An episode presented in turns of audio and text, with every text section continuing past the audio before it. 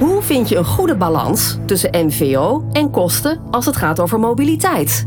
Tijd om slimmer te leasen. In de Slim Leasen podcast praten presentator Volker Tempelman en consultants Elske van de Vliert en Arjos Bot u bij over de laatste ontwikkelingen. Welkom bij de Slim Leasen podcast. 58 van de Slim Leasen podcast. Elske en Arjos, welkom. Dankjewel. Volkert. Goed dat jullie erbij zijn. Luisteraars, uh, jullie ook van harte welkom. We horen graag wat je van de podcast vindt als je zit te luisteren. Als je wilt reageren, dan kan dat heel makkelijk op LinkedIn. Laat van je horen en tag ons gewoon in je bericht. We hebben vandaag een update over de nieuwste ontwikkelingen in waterstof. Speciale gast daarbij is Erwin Jong, Zero Emission Champion bij Lauwman en Parkie. Welkom uh, Erwin, goed dat je erbij bent. Dankjewel Volkert. Erwin, uh, ja, ik moet toch vragen, wat doet een Zero Emission Champion en hoe word je dat? Nou, hoe je dat wordt is een heel lang verhaal. Gaat niet in deze podcast uh, passen, maar het heeft wel met bezieling te maken. En uh, toen ik met bedrijfswagens heel druk bezig was om die introductie te doen in Nederland met Toyota Professional, ja, toen kwam Zero Mission en duurzaamheid al heel snel naar voren. En ja, als je dan die stap kunt maken door het ook nog eens groen te doen, ja, dat, dat gaf mij wel een heel fijn gevoel. Dus vandaar dat ik me heel snel al volledig ben gaan specialiseren in, in Zero Mission om dat uh, ja, eigenlijk gewoon helemaal werkbaar te maken, zodat de klant zijn mobiliteit kan blijven uitvoeren of dan daarbij helpen in de aanpassingen die daar eventueel bij nodig zijn. Dus uh, dat is een beetje wat ik doe. Het is van niets iets maken. Wat is dat dan precies, een uh, Zero Emission Champion? Ja, het is een coördinerende en een, een soort change management rol waarbij je het hele netwerk, maar ook klantproposities helpt klaar te stomen zodat we die energietransitie heel mooi kunnen maken. En niet dat het een soort koude douche is. Van het is zover, ik kan mijn werk niet meer doen met mijn bestaande materieel, dus ik geef me er maar aan over. En het is heel mooi om dat te kunnen begeleiden. Inzoomend op waterstof, wat kun je vertellen over de relevante ontwikkelingen op dat gebied? Ja, kijk, als eerste, ik vind elektrisch rijden, dat is meervoud. Dus je kunt zowel elektrisch rijden met een batterij, als dat je de stroom door waterstof laat opwekken. Dus daarmee is... Uh, uh, is, zijn er twee vormen van elektrisch rijden die veel dichter bij elkaar liggen dan we vaak uh, denken. En uh, ze zijn allebei goed, ze hebben allebei voor- en nadelen. Het enige is, dat de batterij al bekender is en al breder op de markt is. En dat waterstof eigenlijk op dit moment zijn, zijn grote inhaalstappen lijkt te gaan maken. Mm -hmm. Totdat we het zien als de twee noodzakelijke dingen naast elkaar. Dus om heel Nederland te voorzien van voldoende stroom, 24-7, dag en nacht dan uh, hebben we een heel ander uh, netwerk van stroom nodig, wat er nu bij lange na niet is. Dus laat waterstof daar maar heel mooi aanvullend op zijn. En het dan ook toepassen op het juiste moment, bij de juiste klant en ook op de juiste plaats vooral. En dan zie je dat de wereld heel verschillend is en zelfs binnen Nederland zijn er verschillen. Maar wij zeggen altijd, je moet de juiste auto plus serviceoplossing bieden uh, op het juiste moment bij de juiste klant en hoe het het beste past in, uh, in zijn of haar bedrijfsvoering. Kun je een concreet voorbeeld noemen waar waterstof nu al de juiste keuze is? Ja, kijk, wat ik heel mooi zie is bij vloten. En pak dan bijvoorbeeld een taxicentrale die zijn auto's 24-7 wil kunnen factureren als een stuk. Omzet. En de grootste kostenpost is toch vaak stilstand van het voertuig. Dat je wel de kosten hebt, maar niet de omzet.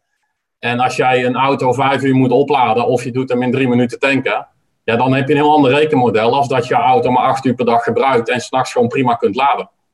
Dus dat is niet goed of fout, maar dat is gewoon afhankelijk van, uh, van je businessmodel. Ja.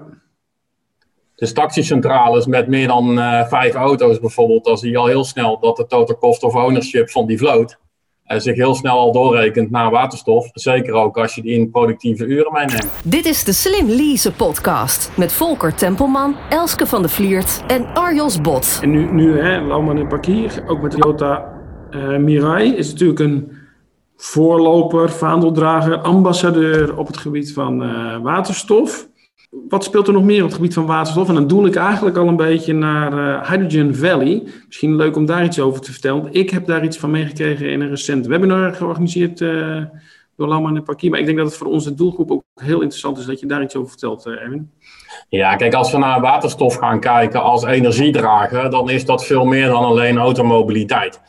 En dat heeft te maken dat we met z'n allen fossielvrij willen gaan leven. Eh, in Nederland. Oftewel, we willen wind en zon zoveel mogelijk gebruiken. en de centrales liefst afbouwen in plaats van uitbreiden en in ieder geval Mhm. de aardolie- en gasproducten stopzetten. Ja, dan kom je nu eenmaal in het probleem dat je met dag en nacht eh, verschil hebt tussen de consumptie en de productie van stroom. Ja. En dat we heel snel al zien dat je in de winter eh, kortere dagen hebt. eh, terwijl dat je meer verwarming nodig hebt omdat het koud is buiten. Eh, dus een heel lang verhaal kort. Je hebt nooit de juiste hoeveelheid stroom op het juiste moment. Je zult altijd die pieken en dalen moeten kunnen opvangen. Ja. En dat kun je in de 24 uur etmaal prima doen door het in een batterij te stoppen. Maar de eigenschap van stroom in een batterij is, na lang dat je het erin laat zitten, neemt het in kracht af. Oftewel, je houdt minder over als je het lang in de batterij laat zitten. Dus stroom uit de zomer bewaren voor de winter gaat hem niet worden in een batterij. Dus op het moment dat je dat dan in waterstof gaat doen, dan kun je in één keer heel mooi zien dat je dat goed kan toepassen voor mobiliteit. Dat kun je heel goed toepassen voor staalproductie bijvoorbeeld. Dat kun je heel goed toepassen om eh, woningen te verwarmen. Eh, daar waar bijvoorbeeld eh, zonnepanelen op een flatgebouw nooit genoeg zijn voor dat hele flatgebouw. Hè, binnenstedelijke gebieden. Dus je ziet eigenlijk dat de hele energietransitie de basis is van is waterstof interessant voor je auto. Maar dat het er slechts een onderdeel van is. En als we met z'n allen die hele economie eh, van waterstof een stap kunnen geven, dan zie je ook dat we het veel betaalbarer krijgen. Omdat we met z'n allen gewoon veel meer groene waterstof produceren tegen een lagere prijs. De infrastructuur veel breder kunnen gebruiken dan alleen maar een benzinestation ombouwen naar een waterstoftankstation. Ja. Eh, en daarmee maak je hele mooie stappen. En om dat te laten zien dat dat eh, ook echt kan, zijn we eigenlijk echt wel trots op dat wij in ons kleine Nederland in de noordelijke provincies Hydrogen Valley hebben. In de provincies Groningen, Friesland en Drenthe om precies te zijn. Waar ook echt op dit moment aan die infrastructuur gewerkt wordt. Waar fase 1 in 2025 klaar moet zijn. Nou, dan zie je dat er een trein tussen Groningen en Leeuwarden, die nu nog een dieseltrein is, die dan elektrisch kan rijden. Bovenleidingen zijn daar niet eh, beschikbaar. Dus ga je of hele dure bovenleidingen leggen, of laat je die trein op waterstof eh, rijden. Dat is een businessmodel. Ja. Een heel mooi eh waterstoftankstation is er nu al eh, gerealiseerd in, in Pessen.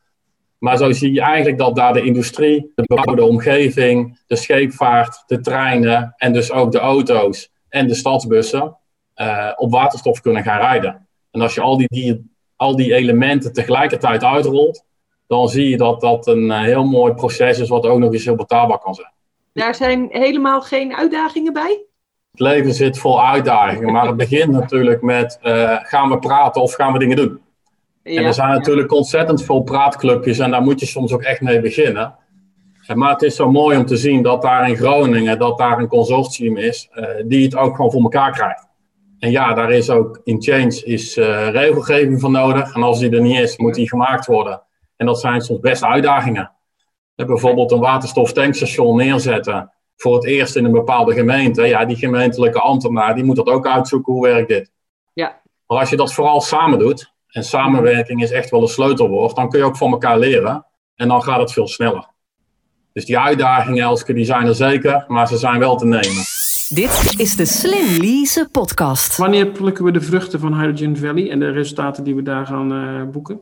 Dat is heel verschillend per klant, hè, maar je kunt ze vandaag al eh, hebben. Dus bijvoorbeeld ben je in een taxicentrale in eh, Den Haag of in Rotterdam, in Amsterdam, in Arnhem.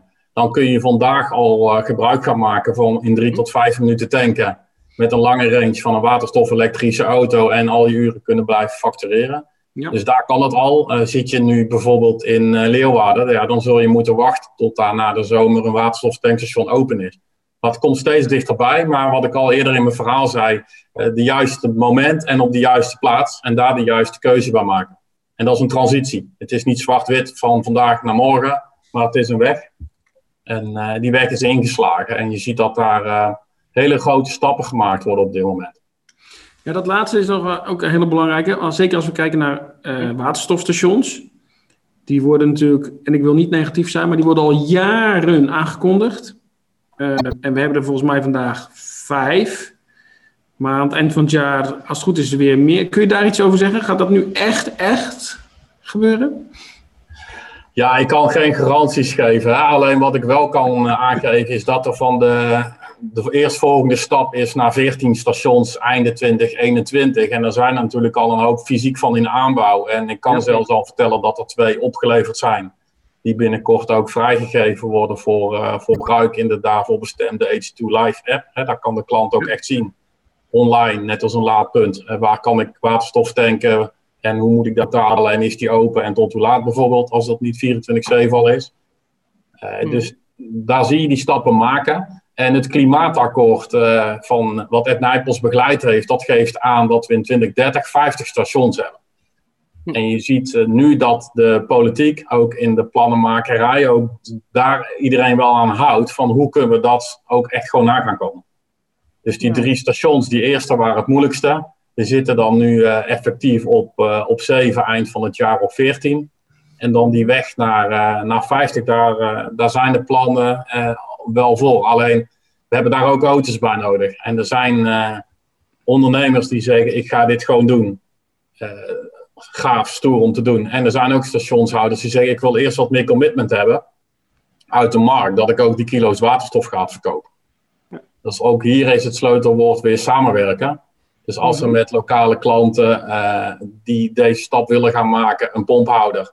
En met Toyota, maar ook net zo goed samen met onze con-collega's van Hyundai, met z'n vieren een goed plan maken, dan kun je die stappen maken. Maar alleen, hoe mooi die Toyota Mirai ook is, gaat het mij niet lukken ben ik heel simpel in. Daar heb je gewoon partners voor nodig. En dat maakt dit vak ook zo leuk. Nou, vind ik 50 heel mooi. En persoonlijk denk ik ook best, uh, als je dat goed verspreidt over Nederland, kun je ermee uh, uitkomen. Alleen, ik heb uh, jarenlang op groen gas gereden. En ik kreeg altijd van andere mensen, ja, maar dat kan ik bijna nergens denken. En daar stonden 100, op een gegeven moment ruim 100 stations, zeg maar wel van. die 50 is niet genoeg in mijn optiek. Hoe zie jij dat? Nee, ben ik het volledig mee eens. Het is de weg naar Rome en uh, de vraag was van, joh, uh, wat gaat er zeker komen? Nou, ik geloof echt dat die 50 te gaan komen. Maar de mm -hmm. volgende halte is 200 stations in 2050, maar die ligt nog gewoon iets verder voor ons weg. Alleen dat is wel Rome, waar we eigenlijk met alle spelers in de Nederlandse markt uh, naartoe willen. En dan is 200 genoeg? Of verwacht je nog uiteindelijk dat het groeit naar net zoveel tankstations als benzine en diesel nu? Ja, dat, dat, denk ik een weg in het midden. Hè. Ook dit is weer een beetje grijs. Maar je ziet twee uh, soorten stations ontstaan. Hè. Je ziet vandaag de nieuwe partijen ontstaan. Zoals Fastnet eigenlijk ook ontstaan is. Omdat uh, de andere spelers dachten het gaat niet zo snel. Nou, en je ziet nu ook uh, heel mooi dat partijen als Total en Shell wel gewoon die stap maken. En ook bestaande stations gaan uitbreiden met, met waterstof als product. In plaats van het als iets heel apart zien. Hè? Ja. En dat is denk ik wel heel goed om te zien. En uiteindelijk geloof ik erin dat op lange termijn uh, alle stations die open blijven ook gewoon andere producten erbij nemen. En dan zullen producten afvallen. Wat is jouw reactie op uh, die mensen die zeggen: nee, maar het wordt alleen batterij elektrisch. Of nee, maar het wordt alleen waterstof elektrisch? Ja, dat vind ik uh, ja, hele leuke discussies juist, omdat je daar heel veel mensen kennis in bij kunt brengen. Dus die gesprekken eindigen meestal altijd met een, oh, zit het zo? En uh, ja, ik wil het antwoord ook niet geven wie er gelijk heeft, want de klant die heeft gewoon keuze. En we hebben de afgelopen 100 jaar de klanten laten kiezen uit benzine en diesel en vaak ook zelfs nog LPG. En ik geef maar een voorbeeldje van mijn begincarrière toen ik nog op school zat. Toen de klant de Toyota Starlet diesel wilde kopen. Toen ik van mijn senior verkoper moest vragen hoeveel kilometer uit u per jaar. En de man zei 5000 en als een soort bij de handje moest ik dan vertellen van dan moet u geen diesel kopen, want dat verdient u nooit terug. Ja. En toen zei de klant van dat bepaal ik lekker zelf, want ik vind diesel gewoon veel fijner rijden en veel gemakkelijker. En ja. dat is mijn keuze en ik wil dat ervoor over hebben. Dus wie ben ik om te oordelen wat goed is? Je kan wel adviseren met kosten en met gemak. en dan of je hem aan de laadpaal zet en je woont in een appartement of je moet publiek laden, is toch iets anders dan dat je hem thuis heel comfortabel of je eigen oprit hebt. En woon je dicht bij een station of verder. Er zijn heel veel factoren en daarin kun je heel mooi adviseren. Dus uh, het is voor mij grijs en de klant kan kiezen. Maar die gesprekken zijn wel nodig, want je ziet dat ja. de kennis gewoon, uh, omdat het zo nieuw is, nog heel laag is gemiddeld in het ja. land. En uh, laat die vragen maar gewoon komen en dan kunnen we daar ook veel beter op anticiperen. Dit is de Slim Lease podcast. Erwin, je noemt uh, een Toyota Starlet. Jij vertelde voor de podcast dat de Starlet in India een, uh, een nieuw leven heeft gekregen. En uh, daarmee wil ik graag het bruggetje leggen naar het buitenland. Kunnen we leren van het buitenland? Wat kunnen we leren van het buitenland als we het over dit onderwerp hebben? Ja, wat ik erg mooi vind is het voorbeeldje van Duitsland waar de nationale overheid uh, samen met het bedrijfsleven ook gezegd heeft: wij gaan deze stap maken naar waterstof. En daar loopt waterstof uh, verder op batterij-elektrisch voor dan in, uh, in Nederland, waar het net andersom is. Omdat die overheid daar heel goed ook snapt dat het effect van wind en zon en de productie en de consumptie, dat daar gewoon een gap is die je moet overbruggen. En dat je alleen die maatschappij overeind houdt door het te balanceren tussen batterij elektrisch en waterstof mhm. Die balans moet gewoon kloppen. Dus die overheid heeft gewoon gezegd, wij gaan 100 stations neerzetten in Duitsland en wie doet mee? Dus ze hebben niet de kosten zelf gepakt. Daar is een verdeelsleutel in en er is commitment uh, gekomen. En daar is het dus ook gebeurd om die 100 stations nu neer te zetten. Dat is ook gedaan met een overkoepelend betaalsysteem en een, een overkoepelend systeem, zodat er een heel ecosysteem rondomheen uh, is ontstaan. Dus ik denk dat dat een heel mooi voorbeeld is om uh, van te leren. Er zijn ook zaken die zij minder goed gedaan hebben, die ik denk in Nederland beter gaan. Dat is namelijk om de klant er ook aan de voorkant beter bij te betrekken. Uh, in Duitsland staan er stations en nu, wanneer gaan de klanten auto's rijden? Ja. ik denk dat het goed is als je overheidsgeld ook daarmee investeert, dat je ook zorgt dat er die transitie doorkomt. Dus door in het kleine in Nederland ook, bijvoorbeeld in regio Amsterdam, zowel met de stationshouders, Toyota, Hyundai, die de auto's nu al leveren, en klanten te gaan kijken hoe kunnen we dit samen doen, dan ga je die laatste stap ook meemaken. Alleen je merkt, het zou eigenlijk een balans moeten zijn van het Duitse voorbeeld en de Nederlandse stuk met die klanten bij. Alleen hier zie je dat de overheid een beetje wacht van, joh, als het niet zelf gaat, dan, uh, dan komen we en anders dan uh, komt het ook wel goed op de, als we niks doen. Wat is eigenlijk de visie van het Nederlandse kabinet? Ja, dat gaan we meemaken in de formatie uh, die straks uh, natuurlijk gaande is. En de, de nieuwe formateur heeft natuurlijk een hele mooie opdracht om, uh, om dat naar een goed einde te brengen. En klimaat is natuurlijk een van de grote topics. we willen uit de corona komen op een goede manier, maar ook op een duur, meer duurzamere manier. Ja. Ik merk eigenlijk aan alle discussies en ook vragen die wij wel krijgen, is dat ook zij echt inzien dat dat niet alleen maar batterij-elektrisch kan. Dan hebben we gewoon simpelweg niet de capaciteit en we hebben ook een enorm mooi gasnet in Nederland, wat, uh, wat daar ligt. Wat voor een heel, ja, bescheiden wil ik het niet noemen, maar voor een relatief laag bedrag getransformeerd kan worden naar een waterstofnet. Waarvan de totale capaciteit veel groter is dan alle elektriciteitsaansluitingen. Dus het is ook nog eens heel goed te doen met bestaande infrastructuur. En ik denk dat dat ook heel goed bij Nederland past, uh, om dat op die manier te gaan doen. Maar ja, het is aan de overheid om die besluiten te gaan nemen, maar alle voortekenen die liggen daar. En ook vanuit de Europese Commissie is er gewoon heel veel subsidie, maar ook heel veel visie om dit tot een succes te maken. Dus het Nederlandse bedrijfsleven wil. We hebben met een, eh, een tachtigtal bedrijven een convenant kunnen tekenen van jongens, wij willen dit gaan doen in Nederland. Europa zegt het ook en de Nederlandse regering die is nu zijn plan aan het vormen. Dus ja, links en rechtsom hebben ze voldoende steun, denk ik, om, uh, om dat ook te gaan doen. Ja. Maar het moet wel gebeuren. En stel nou dat dat gebeurt. Laten we lekker positief blijven, uh, Erwin. En, en wetende dat uh, Opel deze week, maar we nemen de podcast wat iets later uitgezonden, maar laten we zeggen, recent heeft aangekondigd met een, een busje, hè, grijs kenteken op waterstof te komen. Maar die komt volgens mij uit een soort vanzelfde fabriek. Dat is een broertje of een zusje van een Toyota bedrijfswagen. Dus als we daar nou naar kijken, Mirai, Opel, busjes. Wanneer is 5% van de nieuw verkochte auto's een waterstofauto? Durf je daar iets over te zeggen, Erwin? Ik denk dat dat ergens rond 2027 zal uh, gebeuren. Maar natuurlijk mede afhankelijk van hoe onze collega's het ook omarmen. Hè? Ja. We zijn heel blij te horen dat we natuurlijk ook als Toyota de samenwerking hebben met BMW Groep en de mhm. BMW X5 die is ook deze week uh, gepresenteerd om met die brandstofcel van uh, Toyota op de markt te gaan komen. Nou, Hyundai heeft ook zijn partners. Jaguar heeft een aankondiging gedaan dit te gaan doen. Nou, de collega van Stellantis die, die benoemde je net met het voorbeeld mhm. van Opel. Alleen de aantallen en de snelheid gaat het mede bepalen. Uh, maar vanuit de marktvraag en de noodzaak moet dat zeker lukken tegen die tijd. En ook met die infrastructuur moet dat lukken. En over infrastructuur gesproken, er zijn ook mogelijkheden om als bedrijf een, uh, een kleinschaliger waterstoftankstation op je eigen terrein neer te zetten. Dus het is niet zo dat je uitsluitend afhankelijk bent van die eh, grote stations.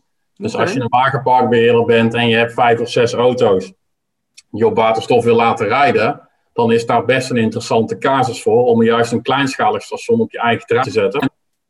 Zodat je ook die reistijd naar het station niet eh, als verlies hebt. Maar als dat bij vijf of zes auto's al uit kan, dan kun je dus in principe in ieder dorp wel een waterstoftankstation neerzetten.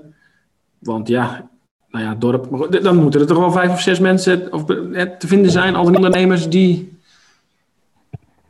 omdat het station er dan toch al is, kip-ei, dan ook die auto's Ja, maar rijden. is dit een station waarbij je een eh, wat langer tijd nodig hebt om te vullen, wat helemaal niet erg is als die op kantoor staat? Want staat die auto ook langere tijd of zijn dit ook snelvulstations? Nee, dat klopt, Elske. De, die stations die zijn eh, zo ongeveer 10% van de kostprijs van een, eh, een groot station. Dat heeft te maken dat de snelheid inderdaad wat lager is. Maar je bespaart weer de reistijd van het op- en neerrijden. En als je dan tijdens het werken of s'avonds kunt eh, tanken, dan Ja. is het niet eens verloren tijd. Nee. en je bespaart heel veel geld. Dus dat zien we vooral ook als een transitiemodel. Dus je hoeft Nee. niet te wachten tot in 2050 die 200 stations er dan theoretisch Ja. staan. Of die 50 in 2030 die wat minder theoretisch zijn. Daar kun je vandaag al mee beginnen. Ja. Eh, alleen het is wel de keuze. Wil je het? Met welke types auto's wil je het? En eh, waar ga je het doen? Thuis op je oprit zo'n station neerzetten gaat hem niet worden. Maar heb je een bedrijf met een eigen terrein of doe je het samen een beetje buurman, dan, eh, dan kan dat zeker wel. Dit is de Slim Lease podcast met Volker Tempelman, Elske van de Vliert en Arjos Bot. Welke tip heb jij nog voor onze luisteraars, Erwin? Dat vragen we altijd een beetje aan het eind van de podcast. De luisteraar is bezig met zakelijke mobiliteit. Wat voor tip heb jij nou eh, voor onze luisteraars? Nou, wat ik zelf heel erg geleerd heb in het afgelopen jaar, is door echt heel veel bedrijven te bezoeken, ook digitaal eh, via Teams-omgevingen, om echt te kijken van hoe gaan we dit proces begeleiden. En niet, ik wacht straks tot de laatste dag en dan in één keer, als ik de stad niet meer in kan, ga ik mijn hele vloot vervangen. Wacht niet tot dat moment. Ga vast nu eh, oefenen, ervaring opdoen met één, twee, misschien drie auto's. Kies daar ook de chauffeur bij.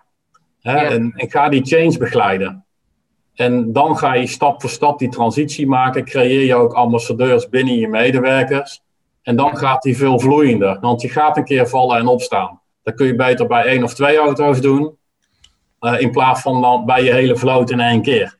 En dat kan met een demo, maar een dag vind ik geen, eh, geen, geen test. Dat kan ook met een shortlease eh, aan, aanbod. Maar ga in ieder geval met één of enkele auto's en medewerkers aan de slag eh, om die change in te gaan.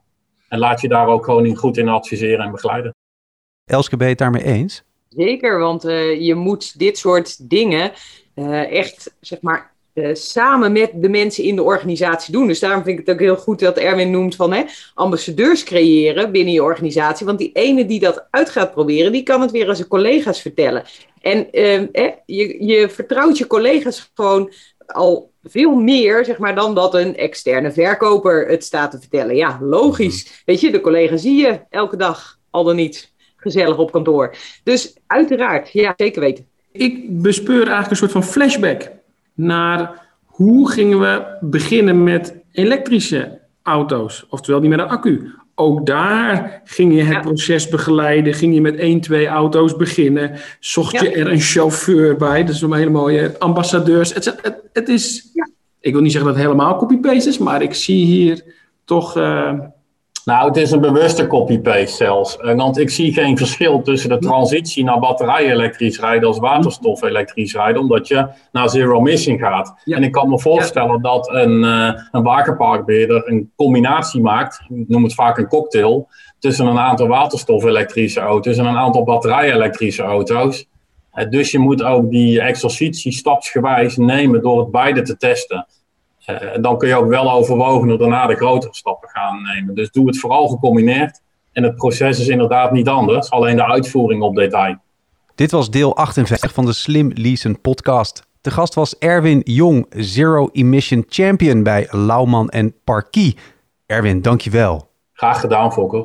Luisteraars, jullie ook bedankt voor het luisteren. We vinden het leuk dat je luistert en we blijven dan ook graag met jullie in contact. Laat van je horen, bijvoorbeeld op LinkedIn en tag ons dan gewoon in je bericht. Ik weet dat Elske en Arjos uh, te taggen zijn. Erwin, ben jij ook te vinden op LinkedIn? Zeker weten. Elske, waar kunnen mensen jou bereiken als zij vragen hebben over de podcast, over uh, het slim uh, rijden in uh, bredere zin? Dan kunnen ze het beste even een mailtje sturen naar van de Vliert zero-e.nl, want ik hoor heel graag welke vragen ze hebben. Ja, en mensen mogen ook ideeën aandragen hè, voor de podcast, waar we in, in toekomstige podcasts op in kunnen gaan. Als je een leuke spreker hebt, laat het zeker weten. Arjos, jij ook bereikbaar natuurlijk via e-mail. Waar mogen mensen jou mailen? Ik kan gemeld worden op arios.bot.arval.nl. Ben ook zeker te vinden onder mijn naam op LinkedIn. En in aanvulling wat Elske net zei, niet alleen interessante gastsprekers, maar überhaupt als je een thema hebt wat je graag behandeld zou willen hebben als luisteraar in een editie van de Slim Lease podcast, ja. neem contact op, laat het ons weten, dan gaan we mee aan de slag. Je kan de Slim Lease podcast terugvinden op slimleasenpodcast.nl en natuurlijk in je eigen favoriete podcast app. Bedankt voor het luisteren. Tot de volgende keer. Tot zover deze aflevering van de Slim Lease podcast. Zorg dat je op de hoogte blijft van alle ontwikkelingen op het gebied van zakelijke mobiliteit. En luister ook naar de volgende aflevering.